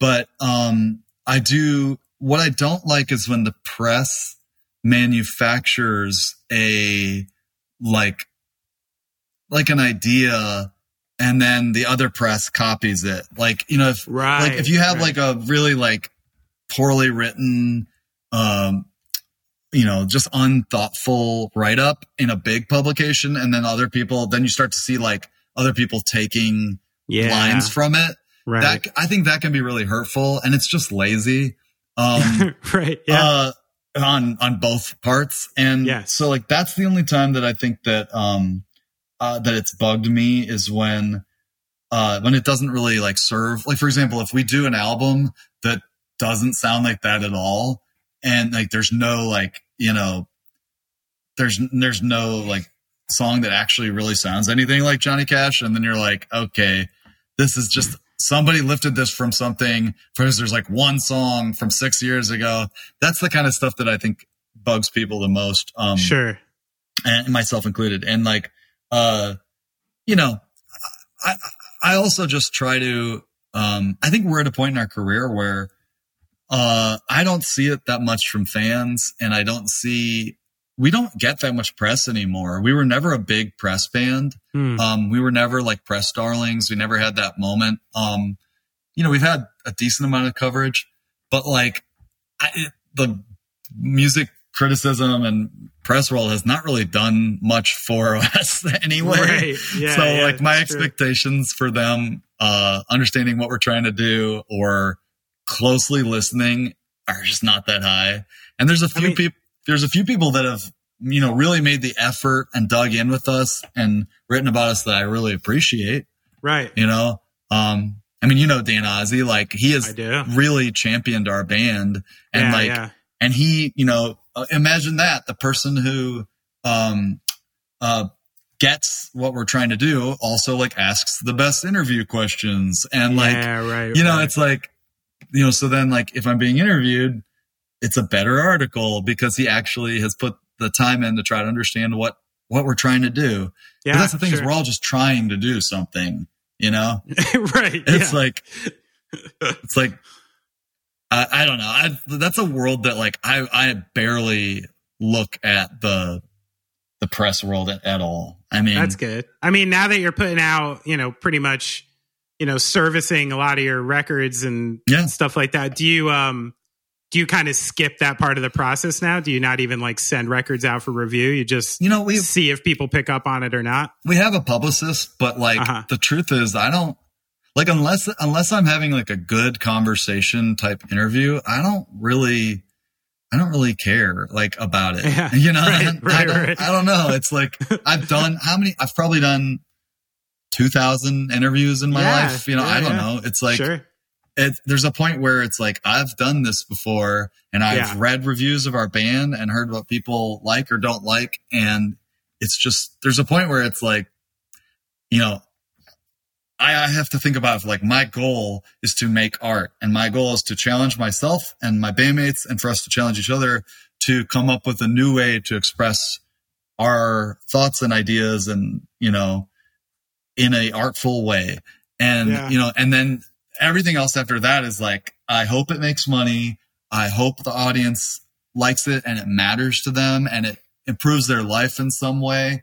I hope that people show up to the gig i hope you know it's like there's just all these like little micro things but it's like at this point in my career like if nothing ever changed if we never got any bigger i mean it would be incredible i mean we've like we're still growing as a band after sure. now 21 years we're still Totally, yeah. like we're doing the best we've ever done and like Yep. i'm very aware of how rare that is and i'm extremely grateful uh that that is something that i'm even allowed to keep doing so it's like yeah. so i don't so i don't get hung up on like it sounds like this or this or this i, I find that the comparisons like let me put it this way i don't know if i've ever seen a review that actually picked up on the sometimes like overt musical reference that we're making you know right. like yeah. there's times where like we will be like, I will I will present songs to the band. I'll be like, I want you to do this that sounds exactly like this from this band.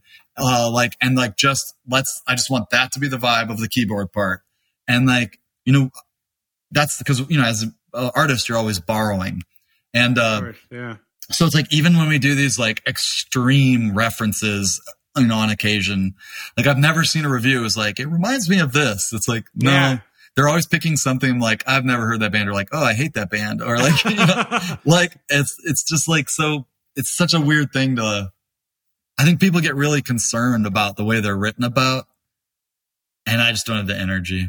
Yeah, yeah. Oh, it's funny you say that because you know your music is so varied throughout the years. Like you could find so much from so many different influences that wind up in there. But I feel like you can put any kind of music into like the Murder by Death machine, and it sounds like Murder by Death because of you know the uniqueness of of you guys as or you all as players.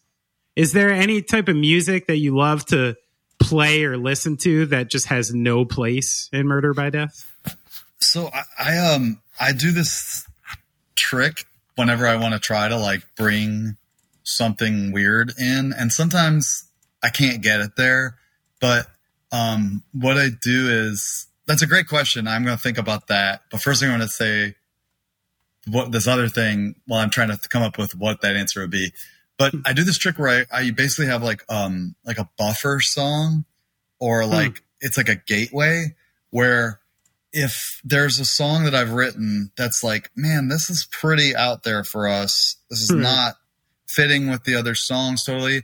I try to write a new song that can exist between uh, the song that's the outlier and then another song that's like maybe Hmm. the closest to it. Mhm. And then that song, we, we always talk about bringing something into the Murder by Death universe. And so the idea is that if this song, let's say it's like a little too like wistful or something, Right. um, but you're like, okay, well, what songs do we have that we would consider wistful, but that aren't too much that? So it's like, okay, well, we need to write something that can exist in that space between and can sort of bridge the gap and then bring this song on board. And so um, sometimes I'll have like references and influences. Like, here, I mean, here's an artist that I um, constantly use as uh, a musical reference for tones or even like melodies. Uh, I'm a huge Bjork fan, Mm. and uh, I we don't sound anything like Bjork No.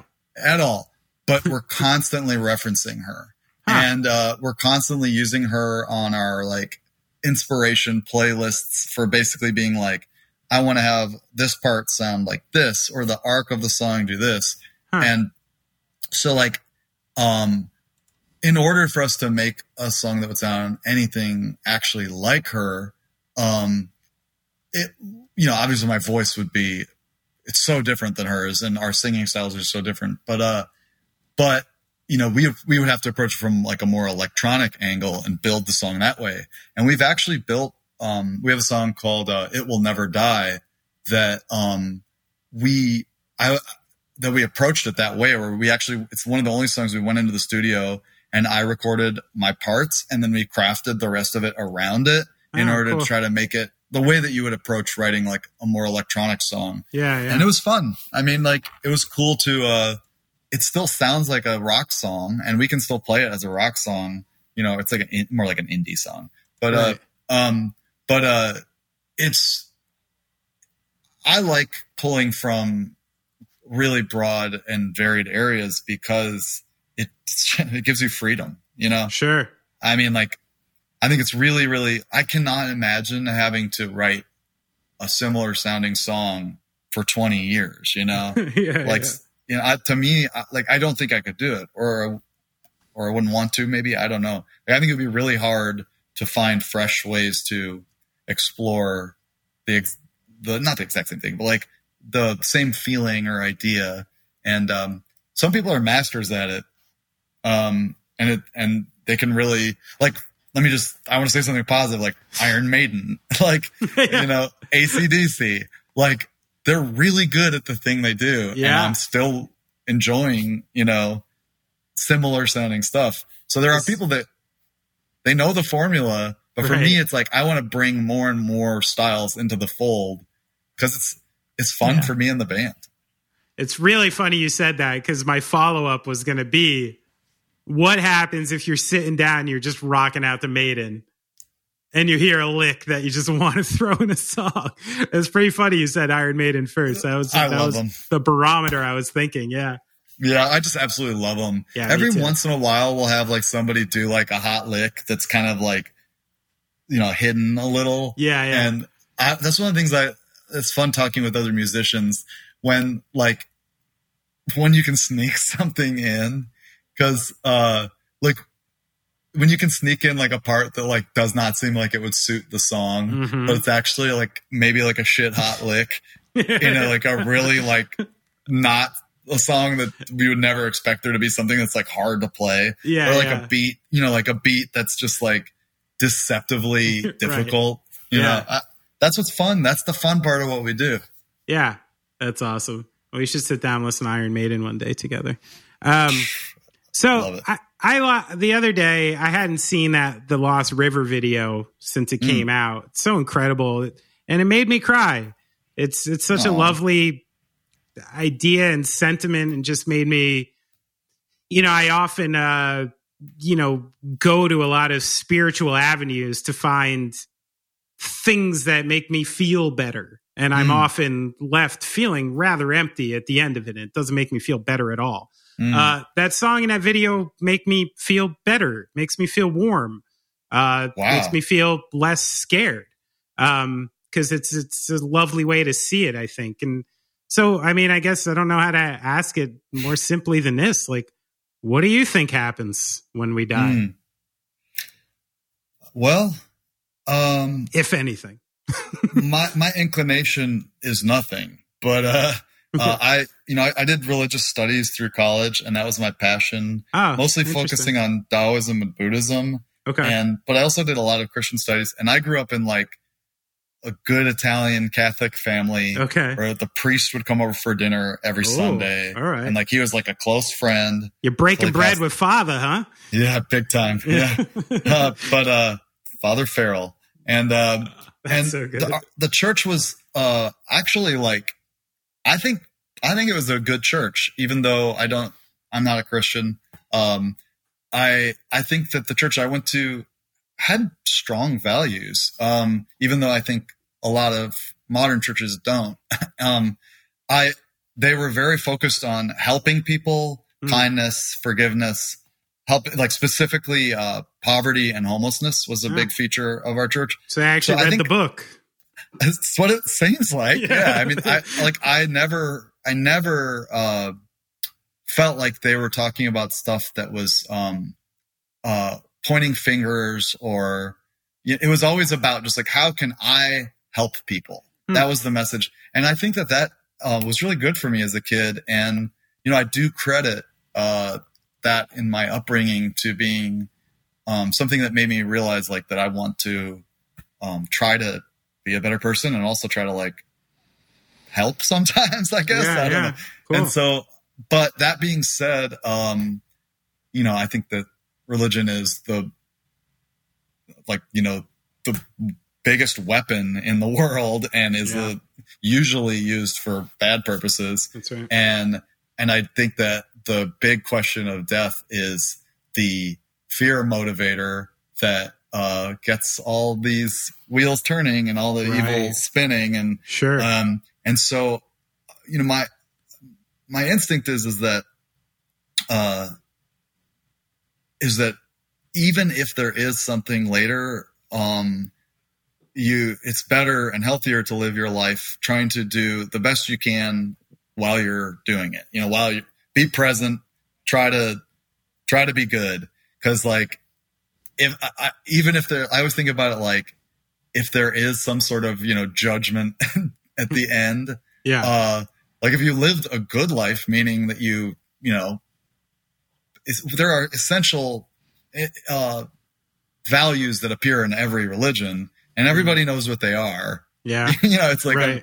I don't pretend that people haven't heard about like being a good person you know right. and like it's like we know we all know we all know what those values are yeah. Right. and then we it's like i think if you just do that you're you probably have a decent shot if there is an afterlife so you so don't really like- you don't really buy it, but you're cover you got you think you got your odds. covered. my basis trying to cover my bases yeah. but no but i just think that it's like i just think that everybody already knows and that life is essentially a battle with actually trying to you know put your money where your mouth is Yeah. it's like yeah. Sure. that's what I, and i think that probably uh that battle is actually your heaven or hell you know um ah. Yeah. Sure. uh, sure. and it's like the people who are failing at the battle are out there hurting others and causing negativity and it's like they're they're living in hell now you know Ah, uh huh.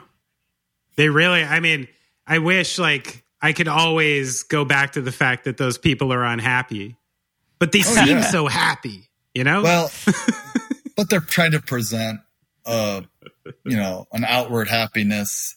Um, but that being said, you know, I mean, it's like, it, it's not really up to us to judge other people yeah. other than, you know, objecting to their like truly heinous actions. You know? Right, right, right, It's right. like, but it's like, I, it doesn't really, it's, it, all we can do is try to be better. That's right. But thank Wow. you for your compliments on that video.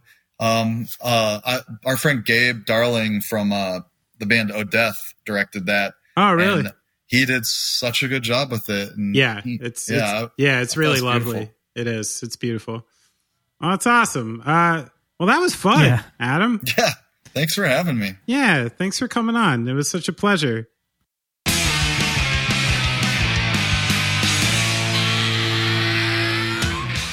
Man, I want to play in a cave. Dude, that really does sound really cool. And you know what? Like, you can't not everybody could do that. Like when he was talking about how cool it sounded and how cool the um fans sounded. Like i'm pretty sure that like you know like like speedcore metal band it's not going to be that cool in a cave. Like you got to have Yeah. that like th- syrupy thick vibe. Like they already Right, have a right. cavey vibe that i'm think i think just like i really want to hear that. I really want to be there man But I think the cool testament to it too is I could see because it's it's not often the band that ruins things like that. It's the fan base. Yeah. You know, it's people who show up and do dumb shit. right And I think Murder by Death have such a intimate relationship with their fans. Um, I think like they know exactly what type of people they are and what kind of things they would expect at this show. And I think as a result, those types of people maybe gravitate towards the band. So like I think I think the fans of Murder by Death are even a little syrupy, you know? like like and they're the types of people where there can be a flood outside your cave and you're like, "Hey, it's the Lost River, baby." You know? Like like we're in this now. At least we dressed up, you know? I don't know. This shit's fucking cool. it is Really appreciate it. It I is. truly do. I truly truly do. Um and yeah, so they're working on a new album, going through the Dreamhammer sessions, which is genius. That's pretty awesome. And uh, yeah, I can't wait to hear it. Great band. Yeah, if if if there's any chance that you haven't listened to Murder by Death, then just get out there and listen to them. Like like Benny says, they they they've got a lot of different sounds, but they've got the same vibe, and it's and it's awesome. Um, Yeah, I feel like you could start anywhere. Honestly, yeah, I think that's You could. I think that's start anywhere. Just start with with what interests you. You know. and um yeah and got, uh, obviously if you're you anywhere near louisville Brad? you should be going to pizza lupo i want to Oh, that's right. Oh, we forgot to ask about the restaurant. yeah that Man, that's the next podcast You mean Louisville, louisville Louisville, Kentucky? Um Uh, we got socials for Adam. he is at instagram ogre battle. The band is murder by death everywhere um and twitter and instagram. Uh and yeah that's it. So go get some pizza at pizza lupo if you're near louisville. Listen, to listen to murder, by, Murder by death Death. if you're going to drive there even if it takes like 12 hours because you, you'll get you'll have enough music And don't grow a mustache if you don't want to be just compared to people you don't look like. you know? Seriously. just All the time. don't grow a mustache they're dirty Don't don't grow a mustache. Just don't do it. don't do it at this point. It- I'm committed now. I can't get out of it. leave it to the professionals The kids like it. I don't know. All right. Well, thanks to Adam. Thanks to the crew. Listen to Murder by Death. Try to support our program if you can. If you uh, leave a review, I'd like it to be sexually explicit and fun, talking about uh, you know oils and nudity and and the lust you have for the Brad's words and and what they do to you. You know, um, I would love that. And uh, we'll we'll see you for the next program.